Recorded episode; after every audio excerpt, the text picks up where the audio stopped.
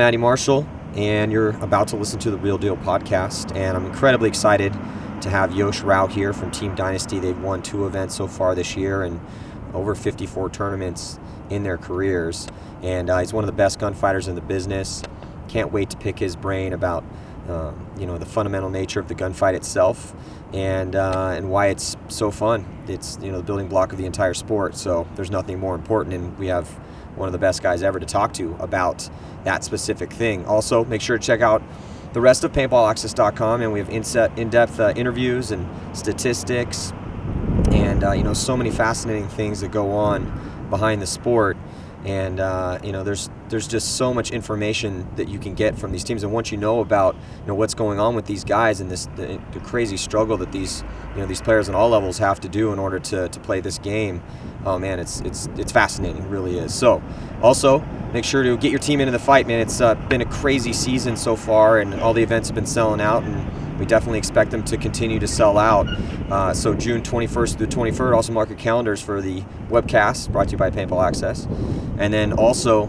Uh, you know, make sure you you know you sign up early for these events. And the next PSP event, the fourth event, returns to the West Coast, Riverside, a little east of Los Angeles, and that's going to be the 16th through the 18th of August. So I can't wait for that event as well. This podcast brought to you by ANS Gear.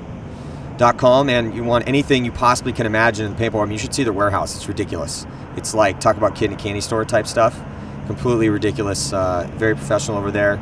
Able to get out there, you know, free shipping on orders over $100, and they have every possible thing you could need on the tactical side of things and on the tournament side. So definitely check out ansgear.com. Real Deal Podcast, Yosh Rau, and we were just talking off camera about clinics and drills, and Yeah. we were talking about how it's just there's so many guys out there that are doing the drills wrong or not doing drills. Or, Yeah, you know, I, I think uh, the big and the reason we started talking about this is because Ryan and I just did a clinic in Denver at Blitz Paintball, which is an awesome facility, Mhm. and the owner Isaac is great.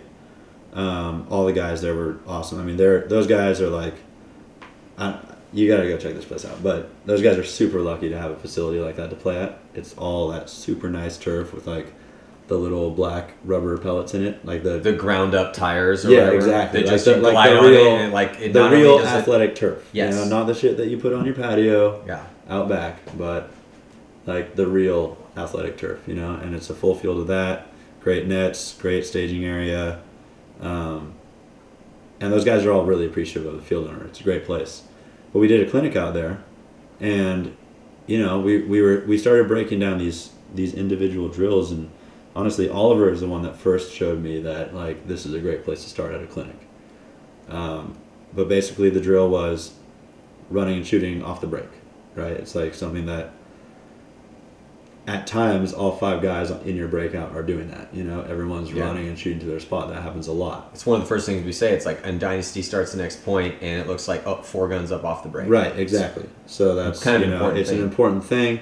It also, you know, if you start pairing that type of conversation with like the results of the game, you usually see that like the guys that are the most gunned up off the break are usually are usually doing well. They're playing with like a confidence, you know, and it's, Mhm. and it's working for them. Yeah. Because when you start getting shot off the break, you stop gunning up and you just run. It, it takes some confidence Yeah. to, to put a lot of guns, up, like Right. five guns up off the break, everybody running out shooting Right, at and so I was doing this clinic with Oliver, and that's where we started because we didn't have very much time. And Oliver was like, you know, let's just let's just try let's just try this. You know, let's just build up to something here. So we did like shooting off the break. Basically, you turn around the flag station, you shoot a target, yeah. and it was amazing how difficult it was for a lot of the clinic participants. You know, Mhm. and so we generally progressed to um, like running to a close spot and shooting off the break, and then running to a far spot like a corner or whatever and shooting off the break. And you know, guys got better at it quick, but it was just amazing to me to see like how difficult it was for some people, you know. And so now when I do clinics, I, I always feel like that's a great place to start, you know, because it kind of it's almost for some reason it's, it qualifies as that like more advanced individual drill Mhm. even though it seems like a simple thing it's something you do all the time it just seems like i don't know people are out of practice or people can't see where their paint goes all the time you know they need someone there to be like High right. yeah honestly you shot like the first 20 balls into the turf before the, the target. You know, and some people catch on to that and I'm like, whoa, didn't know that. Thank you. Yeah. You know, so we did this in Denver, and you know, there's some people who, um, who like kind of get it, and there's some people that are struggling, and there's some people that are struggling, and it's purely a mechanical thing. You know, it's like The gun's not set up the right way. yeah, and it sounds so simple, um, and it's such a small difference, but like, I ended up having to tell probably ten or fifteen guys like, hey, I think you could use a little bit longer gun. I think it'll help your accuracy. You know, and a couple guys have the resources or the ability to like change it right there on the fly. You know, like run over to their gear bag, unscrew their thing, slide it back, and then try it out. And like every time I do a clinic, I get this response that's like, oh my god, that really, that really, really helped me. You know, my, my favorite thing is like a big guy that has like a, this tiny little short gun that I wouldn't like. The guy's like six inches to a foot taller than me, and he's using a gun that's like super fucking short for me. Yeah. You know? And I'm like, dude, this is the thing you got to change. I don't know what level you think you're at right now, but it is funny to me that I get to now tell you that like buying a ten dollar paintball part, if it's an extender for your tank or whatever, or sliding your rail back so that you have a longer gun, is really going to improve your game by leaps and bounds. You know, that's like that's miracle shit. Like if someone could, Yeah, totally. if someone could sell you some sort of golf equipment and be like, So okay, if you buy this, I promise you, I, You'll shave I 10 promise strokes- you, 10 strokes you will off your shave ten strokes off your game or three strokes off your game even. Yeah. And everybody would buy that if they knew that it worked, you know? And and like I have to tell people at the clinic, this works. Change this. So what you're you saying- will- you don't need a you don't need a giant kick ass paintball product rhino drop forward anymore. No, you're right. Okay. And, and the thing is, is all I'm saying is that like, yeah, absolutely. And where can people get in touch with you for your clinics? Well, for people that don't have that do have that part figured true. out already, Yeah. people that do have a long enough gun, there's a lot of other stuff also that I can that I can reveal. But yeah. that's such a that's such a basic one. You Go know? to Dynasty's Facebook, tell Yoshi one to come to your field immediately, and tell you to push your gun out an inch. I mean, Fifteen percent more kills. that's gold. For real. It's gold right there. Absolutely. I promise you. And ask That one was for free. ask any paintball guy, he'll tell you. That something. one was for free. The rest are going to have to pay for a little bit. it's worth it. But yeah, no, but it's it, it is interesting because it's like with the, but seriously, it's like man, look, you've been doing this for a long time. Obviously, you guys are at the top of the game, but you know, guys that are stuck in Texas or if you're in Texas, go watch San Antonio X Factor play. You know, or if your feet's practicing. But but. Texas is a big state. But you know? Texas is a big state. So, I mean, it's or if you're in Arkansas or you're in Alabama, I mean, there's not a lot of places where you get to just go every weekend and play against the best guys in the world and do Right. that for five years till you get your shot. You that know, it's like- opportunity is rare. You know. Yeah, so it's like there you you and you know it's everyone always says like yeah go play guys that are better than you. It's like well Yeah, you can do that, and that's I, I would highly encourage that. But all the other times, honestly, all the other times that you're not playing a team that's better than you, so if you're playing a team that's not as good as you, uh, I mean, you have to you have to start divvying that time up between just doing drills by yourself and, yeah.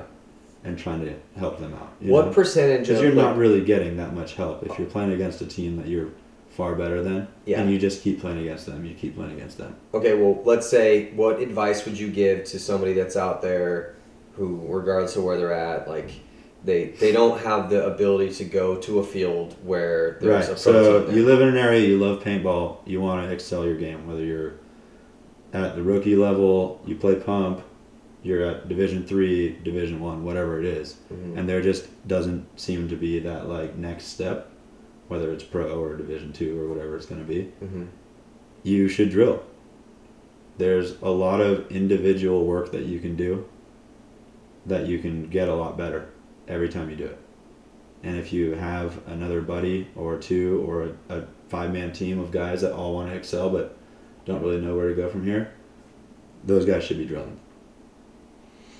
What percentage of time would you say in a weekend? Let's say you got a two day practice, Yeah. and you're a team who maybe you're a Division three team, or or wherever it doesn't matter, but you're in a position where your options are drill against yourselves because you're the best team in the area, or play a low ranked team and you know that you're probably Well, I mean, that's get a e- good that- game okay, well, that that's easy. day. That's easy. I mean, if you're playing What's the- against a lower ranked team and that's your only option, and um, you know, I mean, I, I, I think you should probably drill two thirds of the time and get, you know, a match in with them, partially to help them out, but also to kind of practice the things that you do.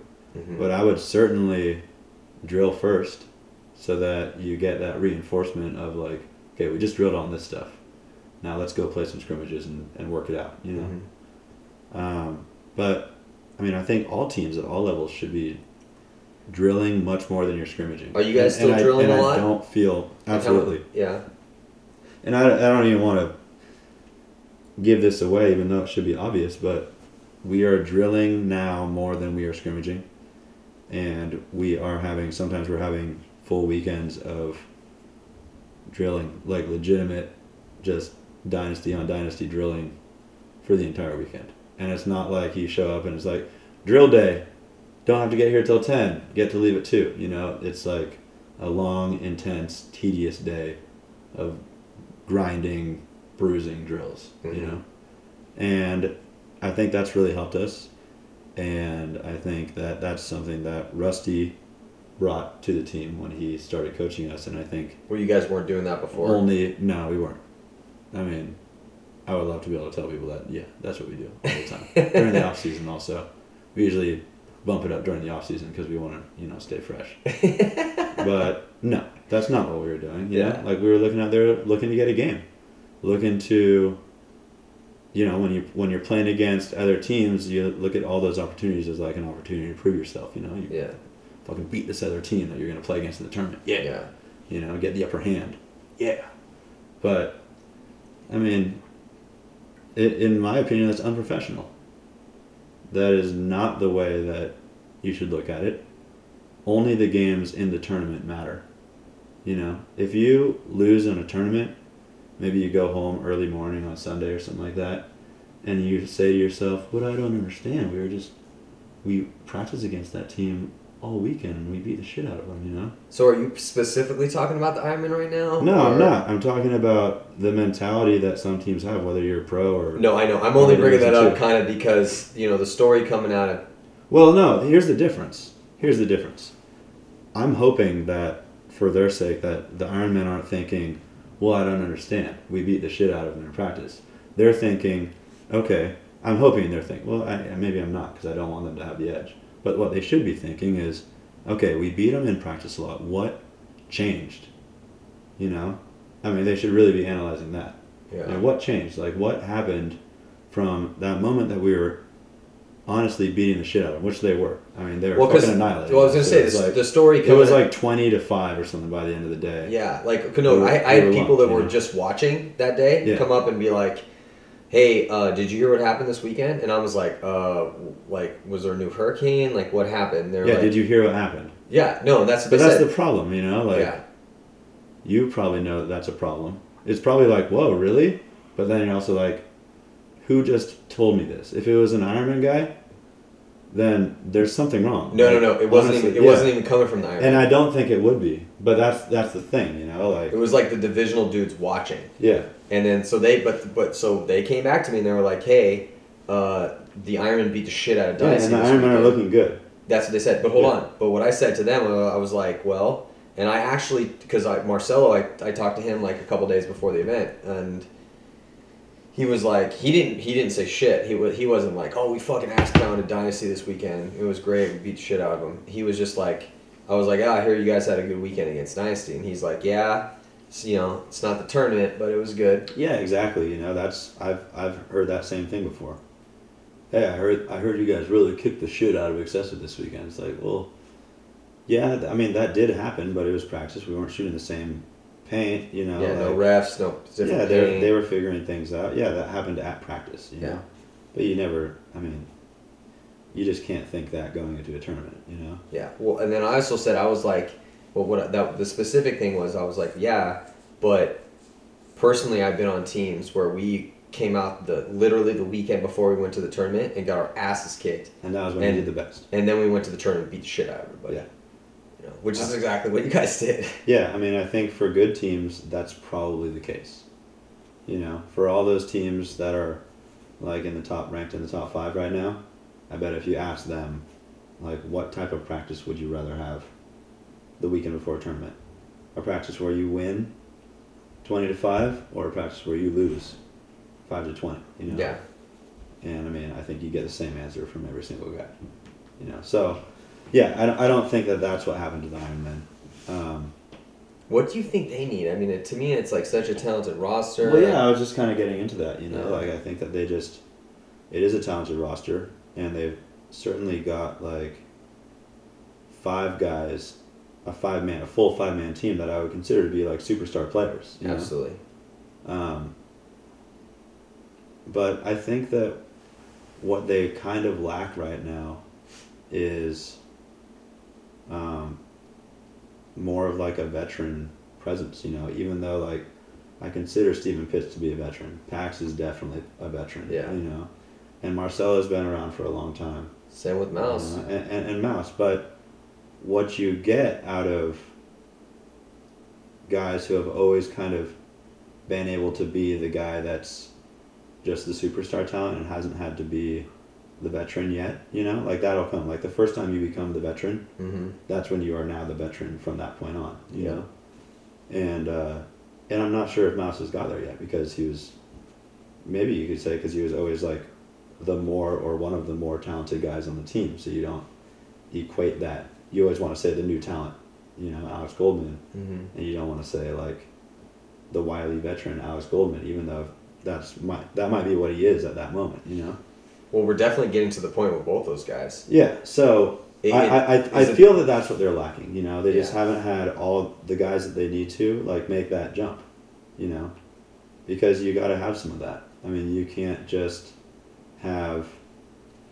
It, it's not. It's not dimensions. It's just like that extra little tiny bit of leadership or whatever it's gonna be. You know. What is that thing? I think that that's such an interesting conversation because, you know, it's like you're sitting here talking about, and I and I agree with you because It's not. It's it's different. It's yeah. I mean, it's hard to explain. It's not talent. Certainly not talent. You know. yeah.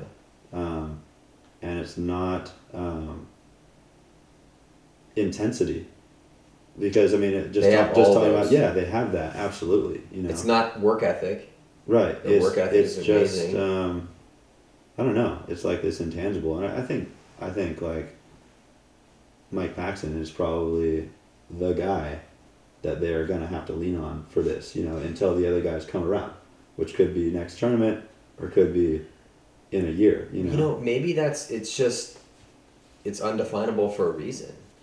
You know, it's like why is why are you guys? Because remember, you had asked me earlier, like you know, hey, I'm not watching these games, even though I'm pretty sure you've probably seen a lot of your games on demand. You know, yeah like, I have definitely should be watching them just to see if you can like right watch tape. You know, absolutely but uh, but I've watched every point that you guys played, and I think that you know we were talking about how Art Chaos, best team in Europe right now. Um, well, I guess the Tauntauns would probably be the best team in Europe because they won the last millennium, but you know. Mhm.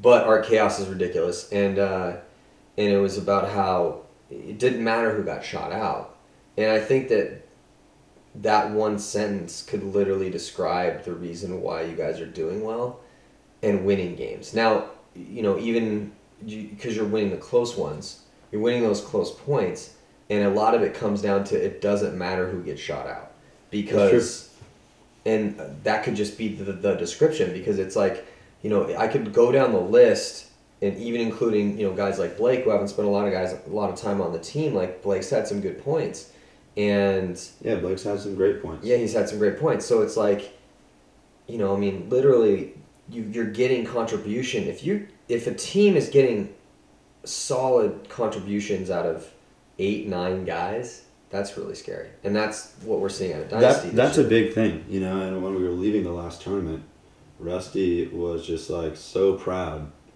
Okay, first of all, all of our flights were booked to go out of MAO on Sunday night. No chance of making that when we played in the finals and won the tournament. It wasn't that we didn't plan on being there. It was just like a traveling logistic, you know. Like it was either try to get everybody out Sunday night or like the next time you could get out was like Monday at like 5 p.m. or something like that. You know? Mm-hmm. So we win, and Glenn and Rusty and Blake have to rush off to the airport because they have slightly later flights and they might be able to make them. And so I'm sitting around at the field after the PSP, and things are clearing out. Like the boneyard is completely open now. There's forklifts and gators and trucks like driving around. The behind the Yeah. scenes breakdown is starting to up, you commence. know? And like Rusty and Blake come strolling back from the depths of the parking lot and are like, "We decided to stay. You know, why not?" And as we were driving out of there with Rusty, he was just like he was beaming, you know, and he should have been, but he was just like so proud of the fact that we were able to play like our ten guys all the way through the tournament. You know, we ran two squads. We didn't get frustrated and mix the squad or try to come up with like a third super squad that we could always lean on. You know, Mhm. it wasn't about that.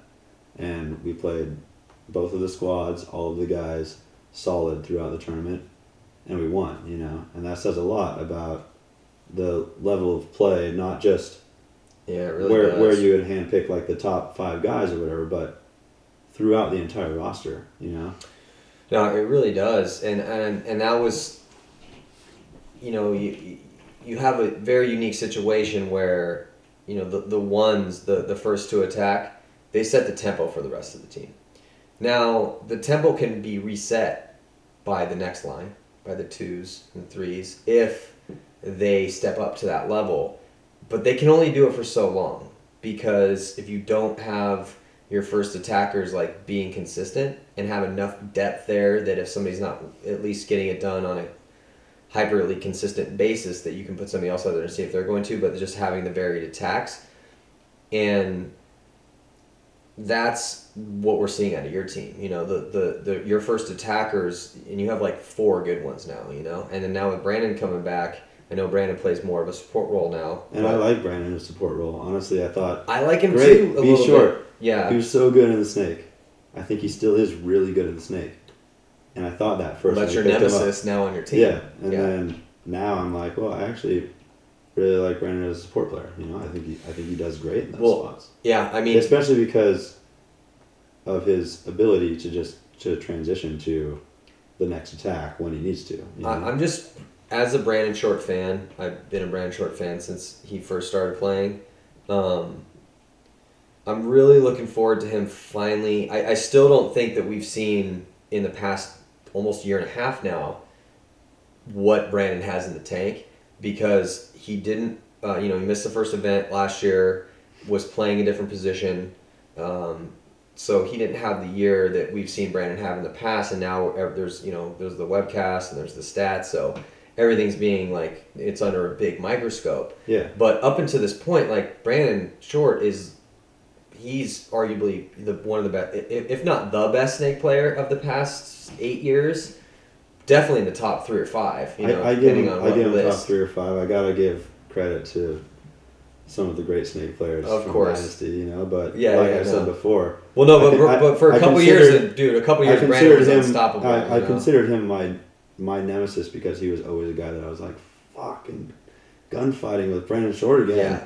No, But, you know. but even in the years the other guys, the other guys that I wouldn't want to do that with were on my team. But even in the year, yeah, no, that's true. But even yeah, but even those years that like you guys were like before when the NXL Mhm, happened, absolutely. when the I when he was in the NXL, but instead of battling Absolutely. Dynasty, he was battling the Russians or Yeah, battling he gets know. he gets a ton of credit for how well the Ironman did during Um, those years. Absolutely. But but that being said, he didn't have a great year last year with the Ironman because he was playing. I mean, I, it wasn't necessarily all his fault. You know, I mean, again, it's like Archie. Like Archie played great last year, but the problem is Archie was constantly playing off his heels because well, not constantly, but more often than not because Billy didn't have a great season until the last event, which he played amazing at the Mhm. World Cup, and they took third, and that a lot of that was Billy's credit. I mean, uh, the whole team plays great, but you know what I'm saying? Like Billy started really contributing towards the end of the year Absolutely. because it took him some time to find his form. And Michael also played pretty solid, you know, but he wasn't like super dominating. So you had Billy who was struggling in the beginning and then picked it up, and then Michael was playing pretty decent, but pack middle of the pack. And then so Archie's taking the rest of that weight on as that two on the snake side. And so it, it's just one of those situations where it's like that. Sometimes that's just And I think Brandon kind of had that a little bit too, because Mhm. Spicka, though playing amazed, Kyle Spicka, talking about success stories this year, man, he's really playing great for you guys. But last year he was still trying to. It's like same with Greg Siewers before he. Yeah, I mean, like yeah. Greg Infamous. perfect example. Like last year, flashes of brilliance though. You know, like I've always seen that out of Greg Stewart's. You know, Yeah. and I saw that out of Kyle last year. hmm I mean, Kyle has this, and I don't know if other people see it because it hasn't been named like the Spicka trot or anything, but Kyle has this like trot that he does after he goes and like bunkers the last guy or shoots the last couple people. I, don't know if you've seen He it. He totally has like a And trot. it's got like it's like his arm, his gun arm is straight, and it's kind of just like holding his gun at his side, and his arm is like slowly swinging but out of rhythm of like his legs as he's running around, usually in a circle, usually leaned like he's like a kid running through the park with his arms out, you know. And uh, you know when I see that out of him, I'm like, okay, that's like his winning, that's his winning trot, you know. Mhm. Like when he's doing that, I know he's playing with confidence and he's had that all year, you know. And it's funny because like I don't tell anyone that. That's like kind of weird, a weird thing to like pick up. But like every time I see him do that, whether it's in practice or a tournament, I'm like, oh yeah, Kyle's feeling good. Yeah. You know? But it's interesting that you bring that up because, dude, body language tells so much. Yeah. Like it, it, that's the one thing about watching like all the games now is that like you watch all the games and you really start to see that it no one needs to talk out there. Like you can see how they walk on for their point, how they set up for the point, how they play the point, how they are when they're in their bunkers, what they where what move they want to make, where they're looking, like what the game plan is Absolutely. uh, their confidence within the bunker itself and they're and they're in, and locked into a gunfight or back on their heels like the way when they get shot Yeah. After each game, After like whether each- they got shot or they shot they- people, like like dude the entire Absolutely. it all comes through in the body language like you, no one needs to say shit I, like- fir- I firmly believe that. you know it's like so that's why like this year's you guys have had you know one of those it's just one of the you just you see this it's the it's for lack of a better term dude it's swagger it really is you know i mean that's a really good name for what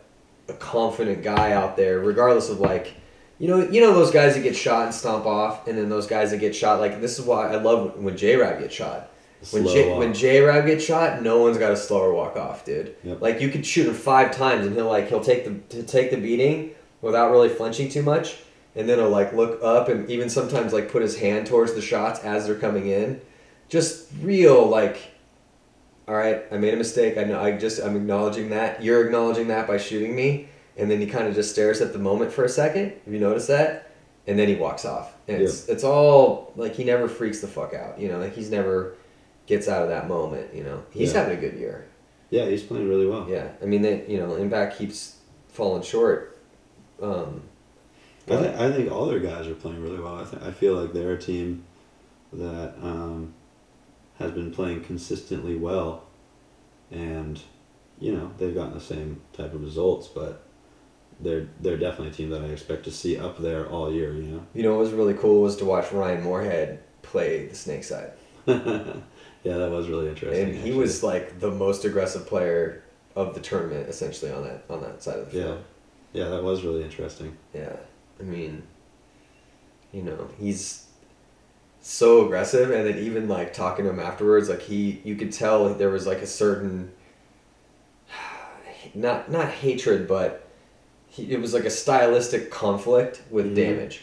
Like he literally, like when when a microphone was put in his face, he literally was like. We play exciting paintball. They play boring paintball. No, that's what he said about us. What was that? You guys? Yeah, that was the wild man's comments about playing us.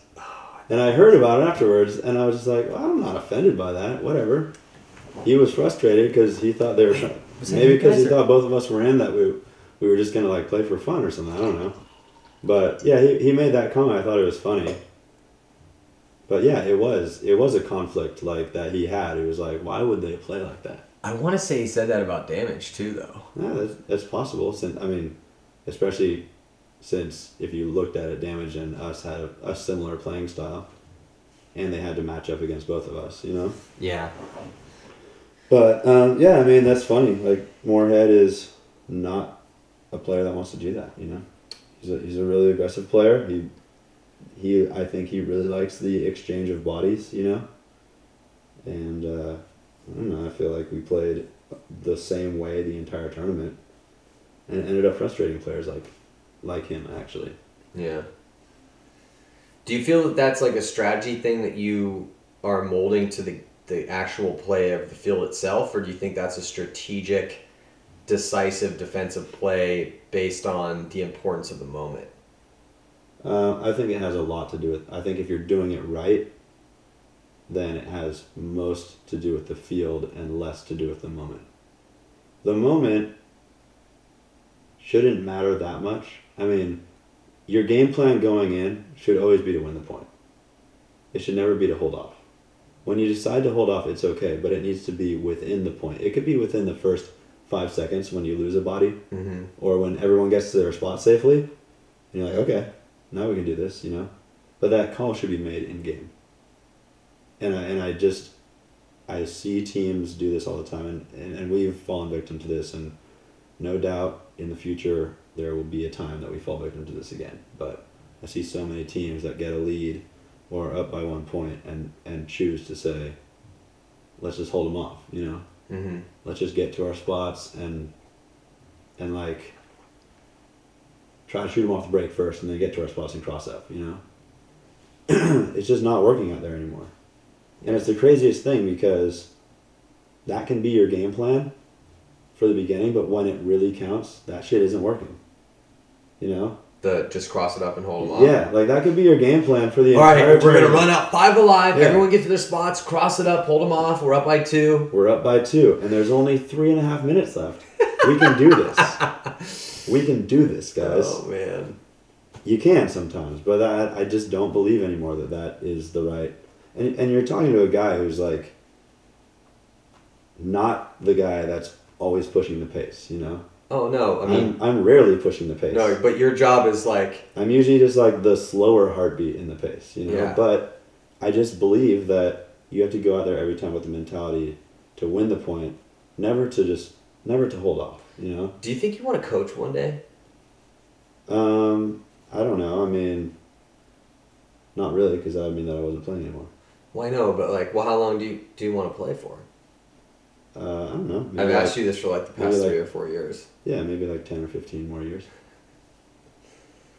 I mean, the unfortunate thing is that I've had like two two times in my paintball career where I felt like I made a big jump, you know, like giving myself and myself a player assessment.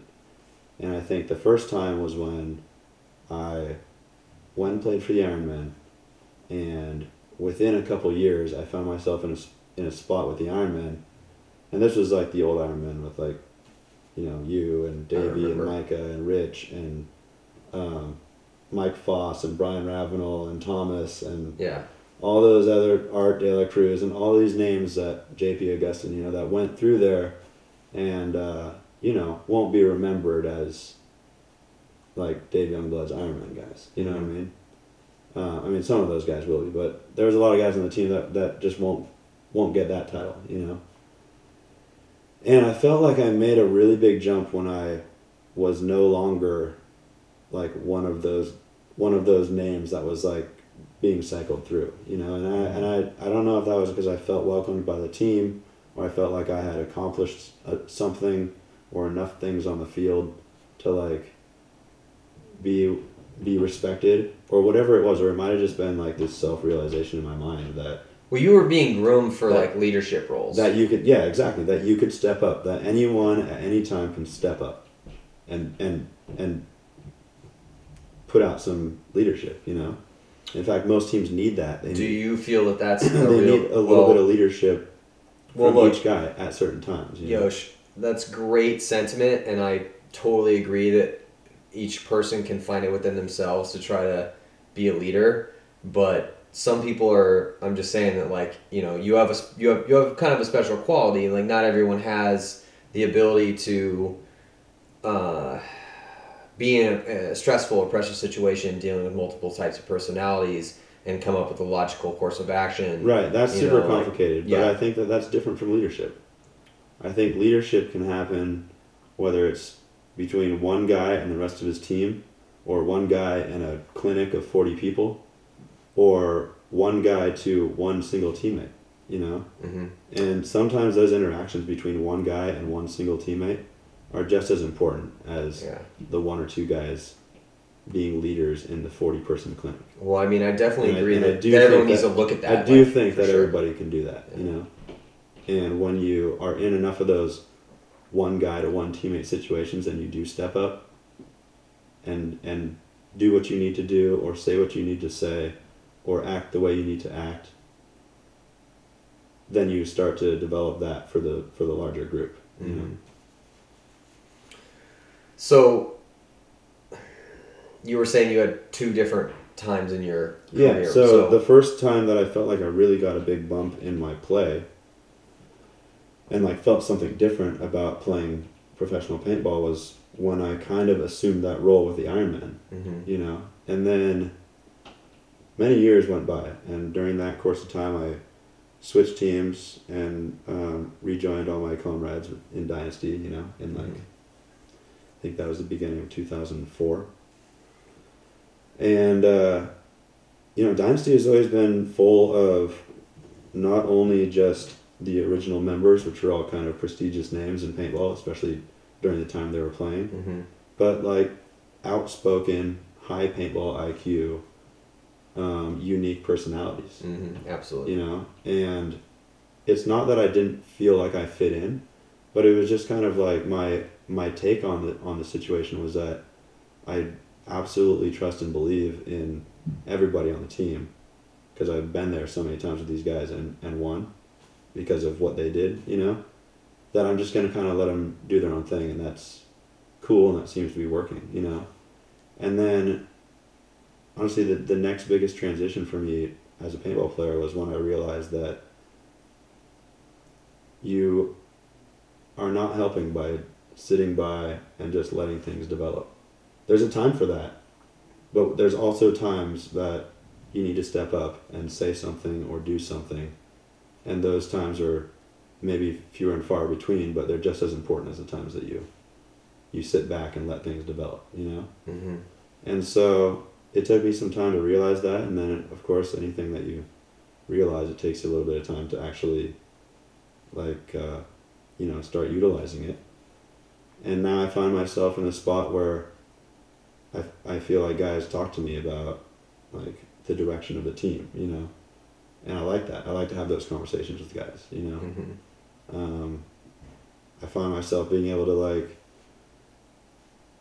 ask a guy completely honestly, like, what was I doing wrong? You know, what do you think? And not and and it just has. I think it has a lot to do with my confidence level, but like I'm a, I can soak in what guys tell me I'm doing wrong now. You know, and I think Mhm. that's a big part of you establish that confidence. Once people see that you can soak in what they're telling you you do wrong, then you start to have this really productive conversation Mhm. you know and so like you know someone says hey i think you probably should have gotten the snake that time yosh you know? That's probably something that i've heard a lot. But that's something that i've always worked on you know? Yeah. and uh, i can soak that in. I understand why they think i should have gone and, and usually they're right. If they saw it then it was the right time and i should have gone. And so once i can soak that in then i can also like truthfully give something back and no one's offended you know? Mhm. like okay i get it Do you do you have like bunkers that you feel like you do your most work from? Like, is that like oh I fucking like? Do you like when you have to fill Dorito side or fill Snake side? Like, uh, no i mean there's like I mean, you The- do most of your killing from secondary bunkers. Like, Yeah, the excitement of playing in any of those spots is is equal to me. Just because the spots that I that you would probably think that I'm not as excited to be in, mhm. I don't get to play in them as much in that type of scenario. So it's like challenging and exciting. you what's know? your what's your favorite kind of moments like when you're out there in the gunfight? Like, is there like a specific time you feel you're really locked in, or is it all kind of like stream of consciousness? I mean, like, what do you? there? There is a ton of just stream of cons- consciousness going on. You know, it is like Do you like that detachment? things are processing and i'm well yeah for I- i'm super attached to certain aspects and then i'm also like detached from a lot of things it's like it's like uh, no it's not detachment it's, Well, is it conscious like- or it's, unconscious? it's I'm peripheral wondering.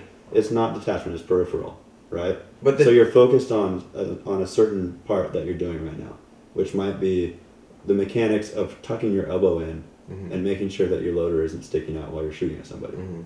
You Do you still consciously think about those things? Sometimes. Yeah. If a guy gets close to shooting me in the elbow, you know it goes through my mind? Holy shit! Tuck my elbow. I should probably tuck my elbow in. in. and I hope that goes through a lot of people's minds. But Yeah. yeah, that absolutely happens to me still. Yeah.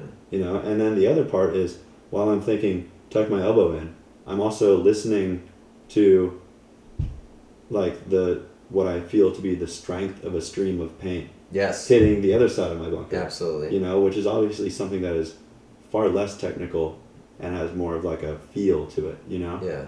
But I can kind of get a feel for where they are over there, Absolutely. you know? And so and yeah, also above you too. So yeah, all that and, in all the elements of like but that's what it, kind- i think a lot of things comes down to but that to me was like that was the moment though is that when you're in that situation you're gauging the strength of and the talent level and the skill of the person in front of you and their confidence by how they're engaging you you know the situation you have to process the situation based on how many guys you have left how many guys they have left where they are where we are and not only where they are and where we are but what sort of pressure and if you look over if, and thank god if you can see the guy Right. your last guy left alive or your last two guys and then you can kind of feel what they're putting pressure and, and that's one of the things we started to talk a lot about actually um, in the games is pressure Mhm. you know is that there's a certain because it's like i remember when I was training jujitsu and with our buddy anthony you know from modesto and he was like you know i was like well give me the no bullshit assessment like how'd i do and he's just like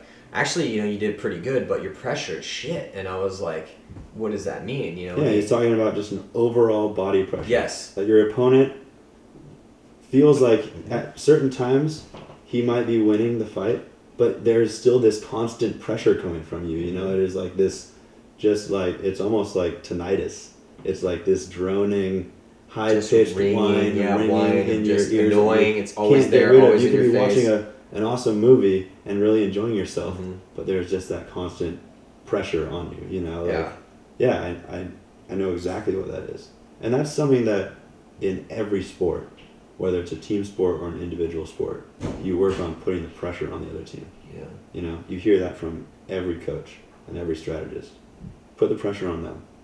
So what else is going through your brain? Because, be, again, because just because I have you here and we're you know gonna have to close this out eventually here pretty soon, but very rarely does anyone listening to this, and I don't care what you do for a living, like you could be a U.S. Marine, but very time, very few times do you get to speak to somebody that's spent enough time behind an op- something that shoots a projectile at another human being, and locked into those moments and doing it at a really high level now in the PSP against other guys that are masters at this, and you're constantly at another level than they are. Like it's just apparent, you know.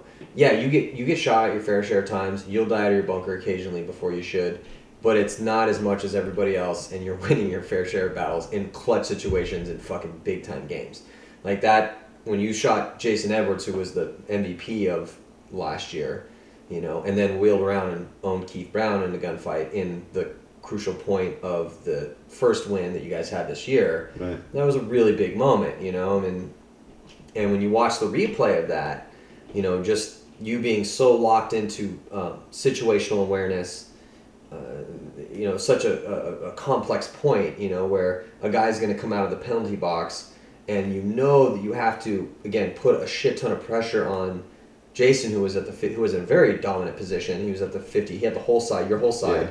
You know, I don't know, just kind of what were you thinking at that moment? Again, but it does it Well, stream of consciousness? is it conscious kind of yeah, I mirroring of mean- them both? I think that was probably more just.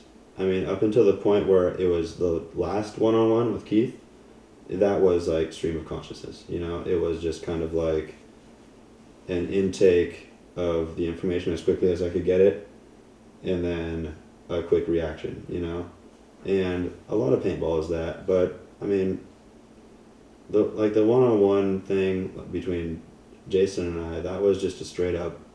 Both of us were just wildly fighting. You know, Yeah. there wasn't a ton of thought involved there, other than the simple notion that, you know, I don't think I popped out the left for a little bit. I'm gonna pop out the left now. You Mhm. know, Mhm. like as as as much of a Dumbo as, thing as that sounds. You know, um, but when I was able to, when things settled down and Keith came out of the box and I first of all, I missed him coming out of the box. You did He this like, coming out of the box. he like tripped or something, or got Yeah. hung up on the net. Like yeah, I could see him enough where I, I could see this happening to him, yeah, and I still missed him. yeah. I thought that I hit him, but And you're- I mean, clearly I missed you- him. Did you, how much pain did you have left at that point?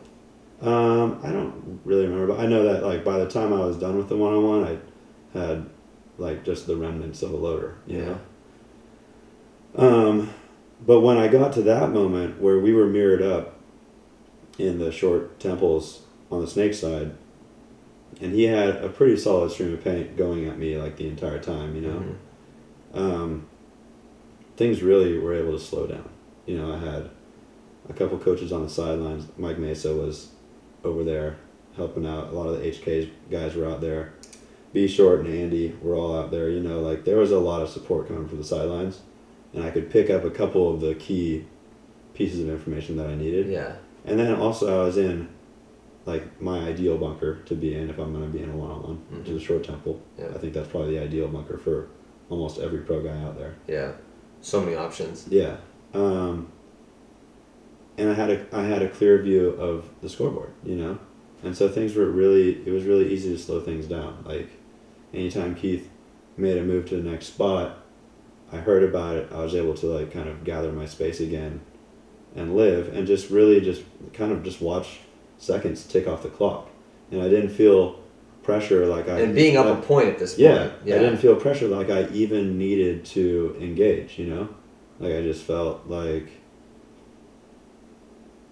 as long as I don't get shot really stupid, like sitting here watching the clock and get shot, then we're gonna be really good, you know? Yeah. I think he's gonna tire himself out, he's gonna shoot a lot of his paint, he's gonna wonder why I'm not playing against him, Yeah, you know? And eventually that's kind of what happened, you know, I don't totally know what was going on in his mind as he was playing, but it felt to me like he went to a bad bunker to gunfight out of. yeah. He went to the bunker of death, right? Yeah.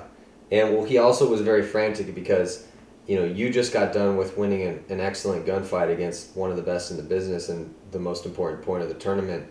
And then he had spent the past minute in the penalty box, Right. Itching to be out Itch there. Help- just helping begging, his teammate, you know? like, hoping to I God to get out there with shot. Jason alive and we can tag team this guy and get him off the field yeah. this point. You know? And then, you know, he sees the time tick off the clock, trips coming out of the box. You open up on him, and he barely gets out alive. You missed him, yeah. But for but hit hit but so for you you're like shit I missed that guy. But for him I think he- I might have actually said, shit, I missed that guy. I like shot my stream at him. yeah Looked like they were kind of good. Yeah. But then he like popped up and shot back at me and I was like, shit, I missed that guy. I'm pretty sure I said that to myself. and so he was like oh my god I made it out alive Yeah. crossed himself and then was like I'm good to go and then he started engaging but you could tell there was like a really frantic again body language. You know it Mhm. goes down to body language. Like you can if you really watch it enough like you can start to see the body language of everybody. And so you know you were exactly like you just said. You got the clock. We're up a point. I think it was one point or two points at that time. It was very close but you guys had the advantage. And It felt to me like it was this, like my assessment was like, this is the swing point. You know? It was the this, swing like, This is the momentum it, swing it point. absolutely And was so went- you consciously thought about that, that went through my mind before we went on the field because uh, honestly, like, I love playing at really intense, you know? And it's difficult, but I love to be fucking amped up for every game. yeah and I like to share that with my teammates. And I like to always find a reason, for whatever reason, this point is the most important one. hmm You know, and fuck, dude, when you're in the finals, it's easy to find that reason. yeah But sometimes in the prelims, you need to be like, this is the most important point, and you have to mathematically make that make sense to you. Mhm. And I remember I had done that in that point, if not every point, but whatever. I, I remember I had I had done that in that point. I thought this is a really important point. Let's go out and get this point, and we'll have it wrapped up. which is exactly what happened. Yeah, but it wasn't like it didn't go through my mind once, like when it was like Blake and I against Jason, or when it was Jason against I. Like at that point, it was things were much. It was a much simpler time, Yeah. you know. But but yeah, I mean that's that's the importance that I put on that point, and I try to put that on every point that I go out for. well, mm, that's I think that that exact sense. But that's why you guys are having such a good season. Is that you know, you, Ryan, and Alex in the finals, and uh, Dalton and Spicka and Tyler, like Yeah, you know, I mean, Glenn, honestly, all like, guys. eh, Oliver, honestly, like, I mean, all Oliver, these guys are like eh, Oliver, up. eh, like there's not one guy on your roster that hasn't had a super clutch, awesome point right. this all, year, all these guys have stepped up. Yeah. you know, and it's and that's what's scary. it's just a really awesome thing to be a part of because It reminds me of Heat Each- last year when they won three events. each time everybody steps up, it's really exciting and it's re-energizing for everyone else. You know, I'm Yeah. feeling it. I know the team's feeling it, and I mean, I just don't think like, you know, people use like clutch and we're using grit, Mhm. and that's important. But I just think I think like the difference between clutch and grit is that clutch is like when you step up at those like what everyone perceives to be those crucial times, you know, and often they are those crucial times. And you step up and you win. And grit is when every time is a crucial time and everyone is just playing at this high level of just playing hard, you know? Like that's it. Just just playing hard out there. And it's not about people really stepping up. It's just everyone's just playing hard, you know? Mhm. and everyone's doing it for each other and doing it for coach rusty and doing it for our sponsors and our fans you know like it like that sounds It's a good- it's a that good year to be a sounds- Dynasty that sounds fan, man. super corny It's a good but year that to be is like Dynasty that fan. is the feeling you know Yeah, for sure. like let's do this for everybody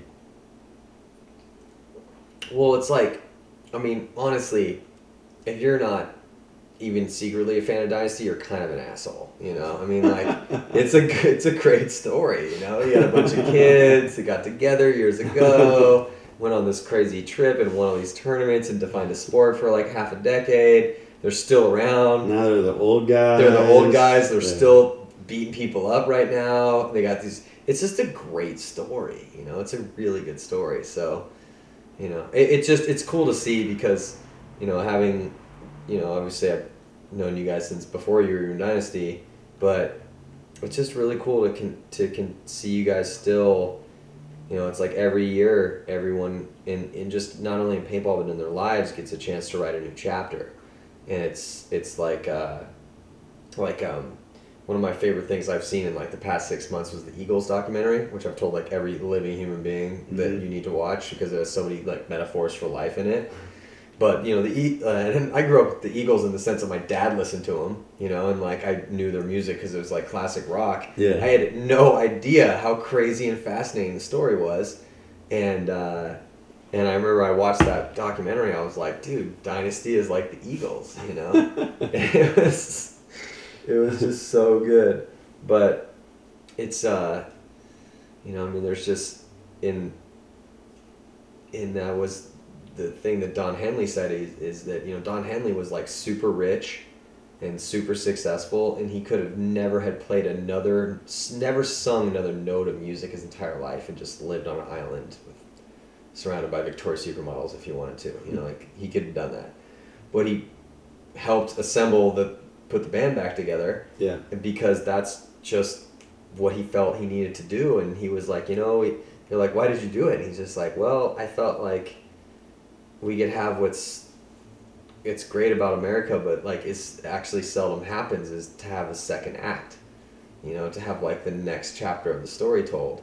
And so you know that's one of the reasons that that Yeah. happened and and then it was also uh, uh, Joe Walsh, who's like one of the greatest rock guitarists of all times, who was like one of the he like invented room trashing with Keith Moon from from the Who. Like him, he he said that he's like one of the most unfortunate things that ever happened to me was that Keith Moon decided that I was his best friend, and then him and Keith Moon from the Who like who died young, you know, Yeah. like they just would just go to town and go crazy. But what he said was he was like, you know, the Eagles.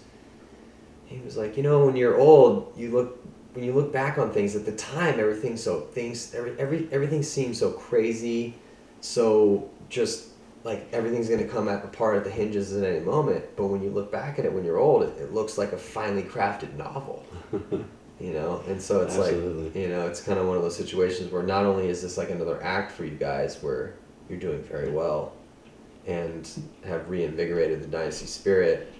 And obviously, we still have three more events this year, but and you guys started off 2011 very much the same way, you know. Mhm. So that's always got to weigh kind of in your mind too. Well, yeah, I think that I think that there has, for a long time, been this, like, bounce back, feeling on Dynasty. You know, I mean, over the last six years, there's been a ton of different guys that have played on the team. You know, and there's probably a large number of those guys who are legitimately good enough to still be on the team, but for whatever reason, it didn't work out. You know and you have your ups and downs with that because you're moving through different numbers on your roster and different personalities and different like team strengths you know as you get different guys on your team and uh, I, I definitely feel like we're in we're in one of those bounce back years where we have the right group of guys the right coach you know the right mentality going into it and uh, I mean we've done it before I feel like we could we could reassert ourselves in that top position for another couple years, you know, if we can stick to a formula and continue to work as hard as as hard as we are right now. What's it like to play with Tyler Harmon right now? Tyler Harmon is well we call him the mantis. And he is the mantis because he is long and strong and he'll gobble you up. um, but he is just like such an enthusiastic person, you know? And you can tell by the things he says daily that he is just overjoyed to be here on Earth, overjoyed to be um, playing paintball, overjoyed to be on a team, overjoyed to have the friends he's got, the family he's got, the job he's got, everything. He's just appreciative of everything, you know? And it's really, really nice to be around a person like that that just appreciates everything around them, you know. And he, you know, brings morale up, makes the people around him stronger, and then, you know, everyone wants to get behind and lift up a guy like that too, you know, Mhm, because totally. it feels good. It's like, it's like being able to hit a button that when you hit that button, then it like makes you feel good, you know. Yeah. of course, you're gonna keep hitting the button. you know? And uh, Tyler's been good for a really long time, and I just think that he he got onto the team with the mentality that he was going to prove to us that he was serious about paintball and serious about not only just playing competitively as a pro, but winning and being a part of a team. And he said that flat out. And he came onto the team, and you know, it looked like that's what his Yeah, thing was, was the say. first practice. And honestly, since then, he's just he's been proving that. You know.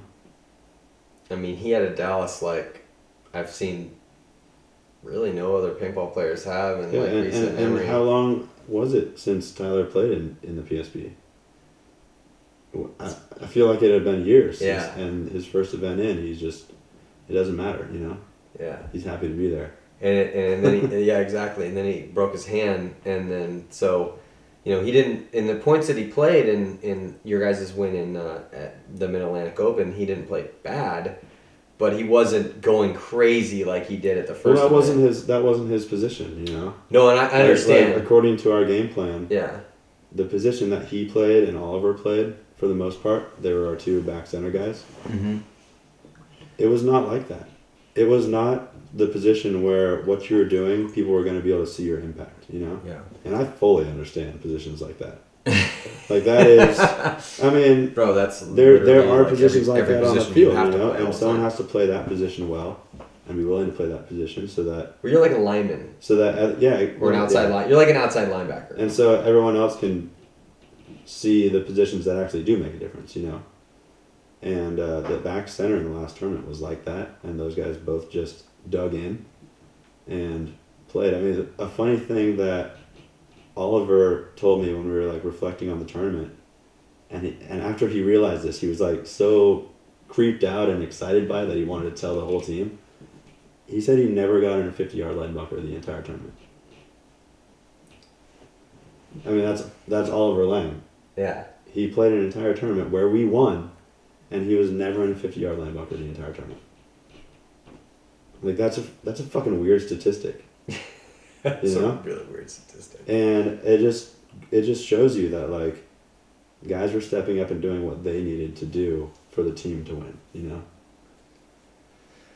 and that was the position that that Tyler and Oliver were in, you know, and then other Yeah. guys had obviously other duties that they were filling in perfectly.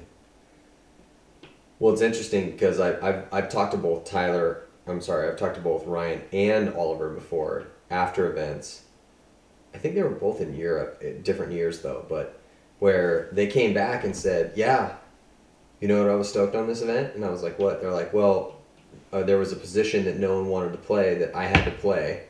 And it was essentially like a back corner on the shitty side of the field where they had to go out there and just be productive but stay alive and that they both and I was like, "Well, how'd you play?" And they were like, "I played it great," you know. And Yeah. They were like really stoked on that ability to, They Transition. proved, proved that extra dimension. yeah, that, exactly. Like, I, I can like- I can think of a tournament that Ryan did that. It was Huntington Beach, like three years ago, maybe four years ago, and it was the Snake Corner, and it was just out in no man's land, you know. Mhm. And he was producing, and he was getting kills from back there. It was a spot that like nobody wanted to play. The Snake was completely unproductive. It was like a dead side of the field, yeah, and yet but somehow somebody's got to go out somehow we were getting production out of him, yeah, like a lot of production, and we won the tournament. And it was like Ryan was in because Ryan was in the back corner, you know yeah, funny. It's a funny thing, but like yep, I can see how when you're faced with like a new challenge and you do it well, then it's like that's, that's exciting to you, you know.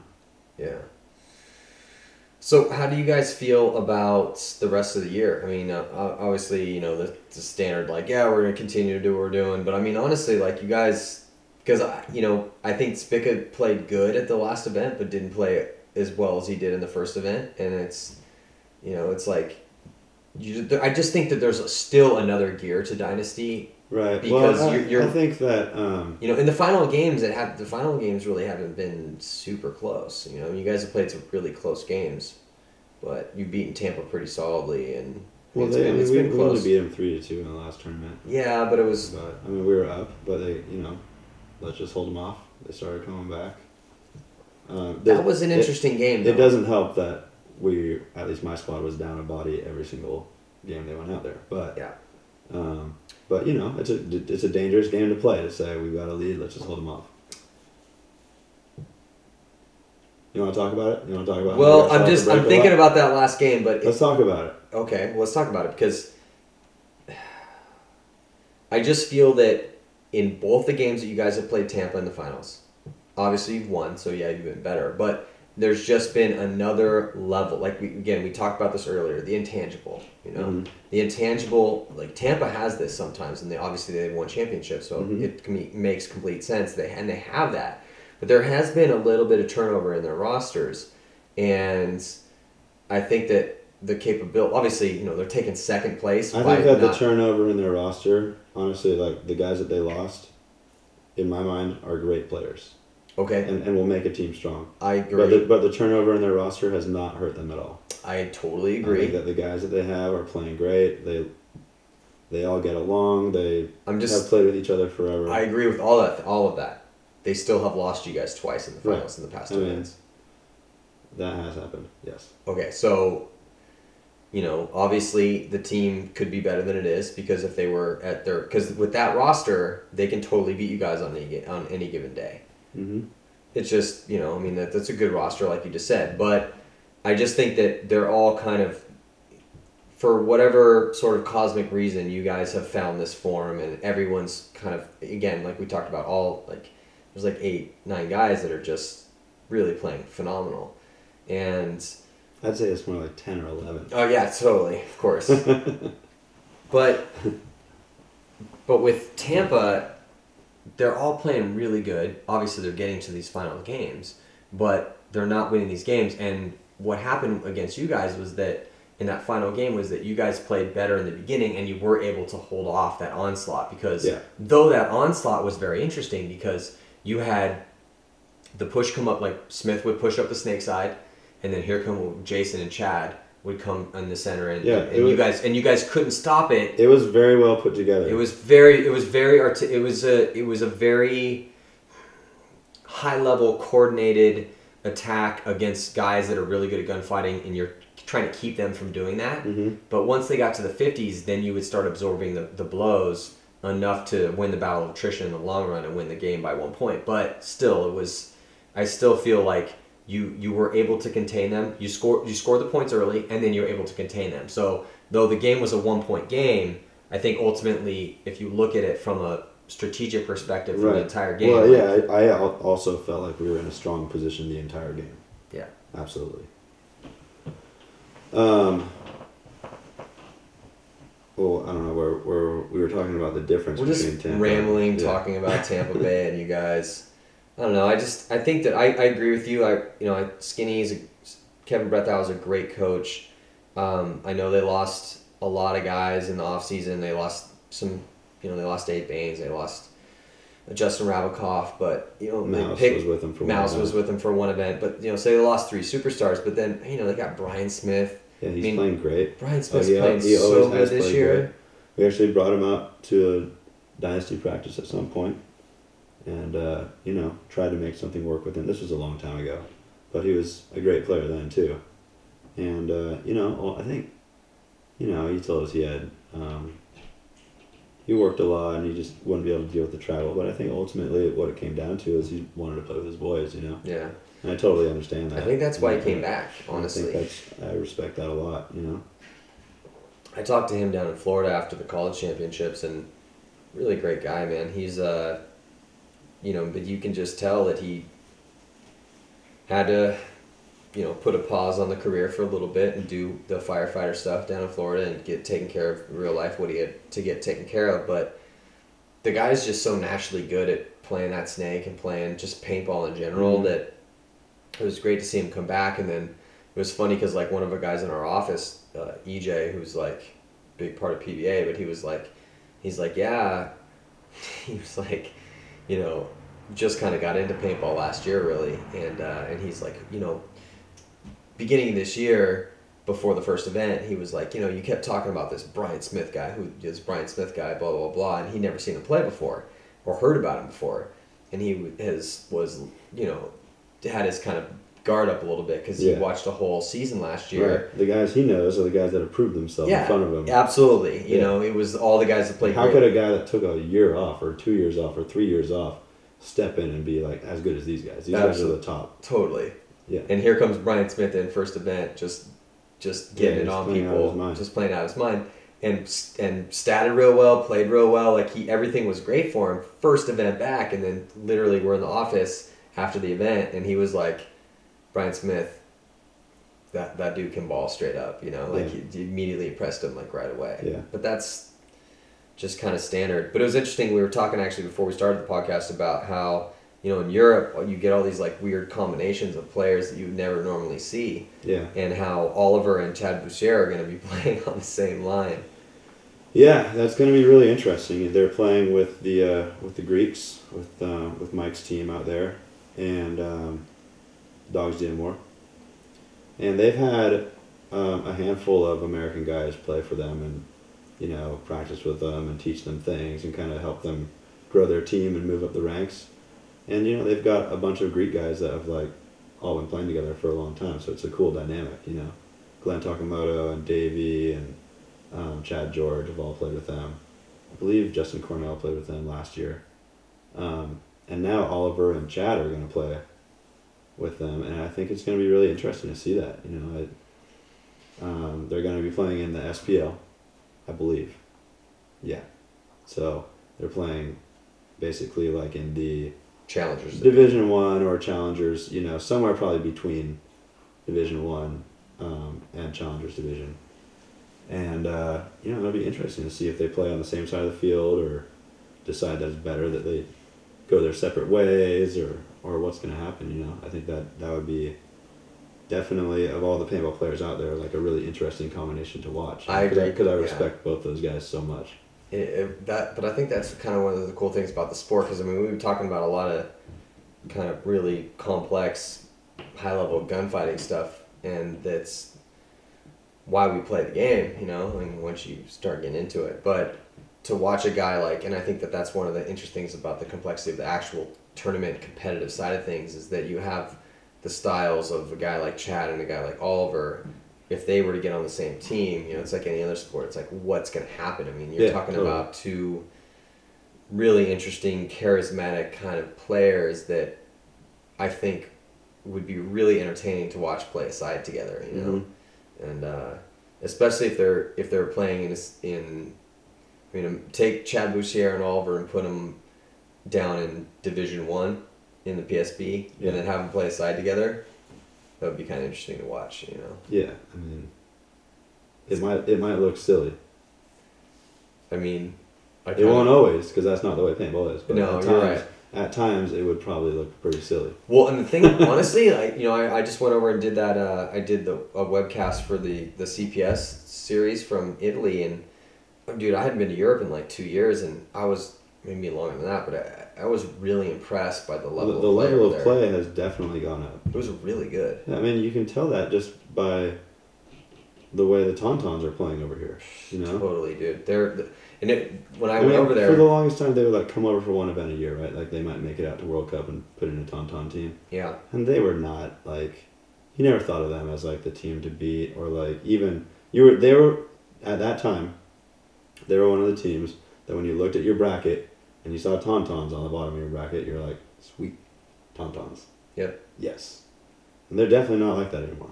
You know, they're Well- playing really well. They can beat. It looks to me like they can beat any team, any day, they just sent the Russians down to the challengers division. which is scary. You know, um, actually, it's more scary to me that the Russians got sent down and they're going to come back up, probably really angry. um, Do you, But- think, do you think they're just gonna go and just stomp down everyone in the well, I would hope division? so. If Look what happened to excessive though. Yeah, but the Russians are a different team than Excessive. You know, Excessive has some good guys and they've got heart. Um, but I mean, they're struggling in this format. That's they are. I mean, they haven't had a lot of success in this format, really ever. Like a ton, you know, consistent success. They have had some a long time ago, but now it's different, you know. Mm-hmm. And I do feel that They did beat damage at the World Cup. I do feel that they are uh, a very strong seven man team. Um, and I do think that they can, you know, put points on the board, and they played a smart game against Damage in World Cup. Um, but yeah, but since then it hasn't been much yeah, I mean, it, I, I know it's I know it's tough on them, but the Russians are different. You know, the Russians have had a ton of success in this format. In fact, they've been at the top of this format for a long time, and they still have a lot of their guys that you could say are in their prime. You know, they have a couple guys that yeah, are, that real good. really Malloy's good. real good. Really good, They have some you really good supporting players too. You know, Yeah. I mean, so won't take anything away from those guys, Yeah, but like those are the so, I stars mean- for sure. you'd expect those guys to first of all never get relegated, and then second, if they do, you know, they're going to make the changes they need to to come back. I mean, you- I, you I would hope so. I mean, they you could, they you could say the Russians were our toughest game at MAO. Yeah, yeah, you could say that. I mean- you're right. and it's because they're good. It's not because we weren't ready to play or something. They're good, you know, and they got relegated. That's how. That's kind of how delicate the whole situation is. You know, that's why it's kind of scary when you And super entertaining when you're going into a, a tournament. Yeah, it's a Yeah. fine line. You could go two and two and be on either side of the Well, ball. look at Infamous. Like, exactly. Infamous was one point away from making it to Sunday, and then they had to play in the regulation played in the relegation. and beat the brakes off of 187 to stay in. CEP. Yes, CEP 187 came up from Yeah. the from the challengers division. Yeah, Yeah. So I mean, that's why it's scary, you know, and it's probably pretty easy to go two and two. We went two and two a lot of times last year, and it meant that it meant that we didn't make it on. You know, I, I think actually all five tournaments last year, we didn't have a negative record. If you look at all But of you our- guys were so it was like you look super at- dramatic every single. yeah, if you look at all of our tournaments, we either went two and two, or three and two, and didn't make it somehow, or two and two made it, and then and then lost one. You know, like it mm-hmm. was. It was just always riding that line, and now when you ride that line, then you could lose your pro spot. For an event, Yeah, you hope and then you got a chance to get things happen though. Yeah, I mean, look at excessive. Yeah, this right exactly. And the scariest thing is like, what's gonna happen if you have some sort of weird hiccup where like you have major. What if there's weather issues and you have major paint issues or equipment issues or somebody gets hurt or somebody misses a flight or somebody's what for whatever reason in the fourth event and your team goes two and two because of that change and then you don't get to play pro world cup i mean you don't get to play in the champions league and world cup Yeah. Well, it's all pro. like that's really i know Yeah. i know i'm not trying to say it's not i'm just saying like there's an obvious place where you want to be and then a place that you Oh, a million percent. always finding your way out, A million you know? percent. But honestly, that's the whole reason it's there. yeah to be to make it scary Yeah. Cool. To make it super scary for you. real cool thanks What do you want? Do you want us to make it easier on you? Should we give you guys a season? Play ten regular season games. No, not a season. Give me like five years guaranteed. the promise of no relegation for five years, and I promise I'll Yeah, play you as hard as I know, can. basically, we just want to make it super easy. So when you guys show up, like no matter what happens, everyone gets an award. Like everybody gets a star, gold star, and Yeah. participation award. You know, we just split the prize money everybody gets like everybody. everybody gets to hold the trophy and take a picture. with it. yeah, totally. That's what I want. Well, I mean, like, I don't know, uh, like people are like, well, how do you think? I, it's tough now, honestly. I mean, it's re- it's really every it's super immediate. You know, I mean, look Mhm. at Infamous. I mean, they, that was really close for them. Yeah. Um, Luckily, they stepped up. yeah, they had a terrible first day, but that's Is the that thing. gonna happen? You know, that's well, the I scary know, part. I know. Well, that's it's. It, it- it's a competition. We, we, we're trying to find out who the best is. Don't have any bad days, and it's gonna happen. Yeah, it's absolutely gonna happen. But that's where the that's the drama of sport. Like Totally. that's just that is the drama And, of and, sport. and I know why. Like, you did. You also did that so that every game is important. You know, I mean, we can't have Tampa beating CEP fifteen to or Right. sorry, it's whatever, just like it's just like billion to one. watching watching you don't want the prelims to be like watching NBA basketball early in the season, you know? Where no one really gives a shit. And you can tell the players don't even really give a shit. Uh, And then basketball gets really exciting when it's playoff time, you know? And it really ramps up. But if you can create that dynamic the whole time by threatening people that they're gonna lose their pro spot, then why not, right? pretty much, pretty much. Yeah, you got it. You hit the nail on the head right there. Man, I wish we had five more hours to talk. We should go camping. We should definitely go camping. I should also probably be getting home. No, I know. I know uh, my girlfriend Melissa is waiting for me at home. Yeah. Can't wait to go home and see her. Well, she's pretty rad, so I can understand. But yeah, camping. Yes, camping. Uh, we could go on another trip where catfish almost dies. Uh, yeah, if we could not have them almost die though. I know that would. I, well, we. Well, here's will- here's the, here's the you have to be able to run five miles this Here's time. here's the unfortunate thing. I'm pretty sure catfish is not going to be going with us this year that sucks. because I've talked to him because I work with him pretty much every day and he's got a lot of stuff going on right now. Yep. Just had a baby. Congratulations to catfish and exactly. Jen. Absolutely. Um, Beautiful baby. But yeah, I mean, he just still wasn't. I don't think he was fully recovered psychologically from the last one. Well, uh, I could totally understand because that was a very scary moment for himself and for the rest of us involved. But Indeed. yeah, Indeed. but um, but we'll have to save that story for another time. Uh, thank you guys for tuning into the Real Deal podcast. Thank you, everybody. We'll see you at the next PSP on the webcast. Yeah. Uh, do you, so? Do you, have, you want to thank your sponsors? Uh, Yeah, I'd love to thank our sponsors Planet Eclipse, um, HK Army, Guerrilla Air, um, paintballtickets.com, Camp Pendleton Paintball Park. And, uh, you know, I really like to give a shout out to my teammates. Definitely, it's been a, a whole team effort the entire year, and our coach Rusty and uh, our manager Eric Crandall. They're doing a, a killer job as well. Yeah. God, there's so many stories. I mean, we could have told. I just the whole electrocuting uh, Army Ranger guys that one time. Or there, oh yeah, there's just so much fun. There's just so yeah, so much fun. All right, well, hey, thank you guys for tuning in. Uh, next, we got to get Yosh Rau back on again. There's just there's so much to talk about, but yeah. So uh, the the next webcast is going to be happening the 21st through the 23rd, and uh, of June uh, from CPX Legendary Field. Uh, just had an amazing event out there with the living legends. I didn't get to go, but I heard it was ridiculous. Thank you guys for tuning in here to the Real Deal podcast.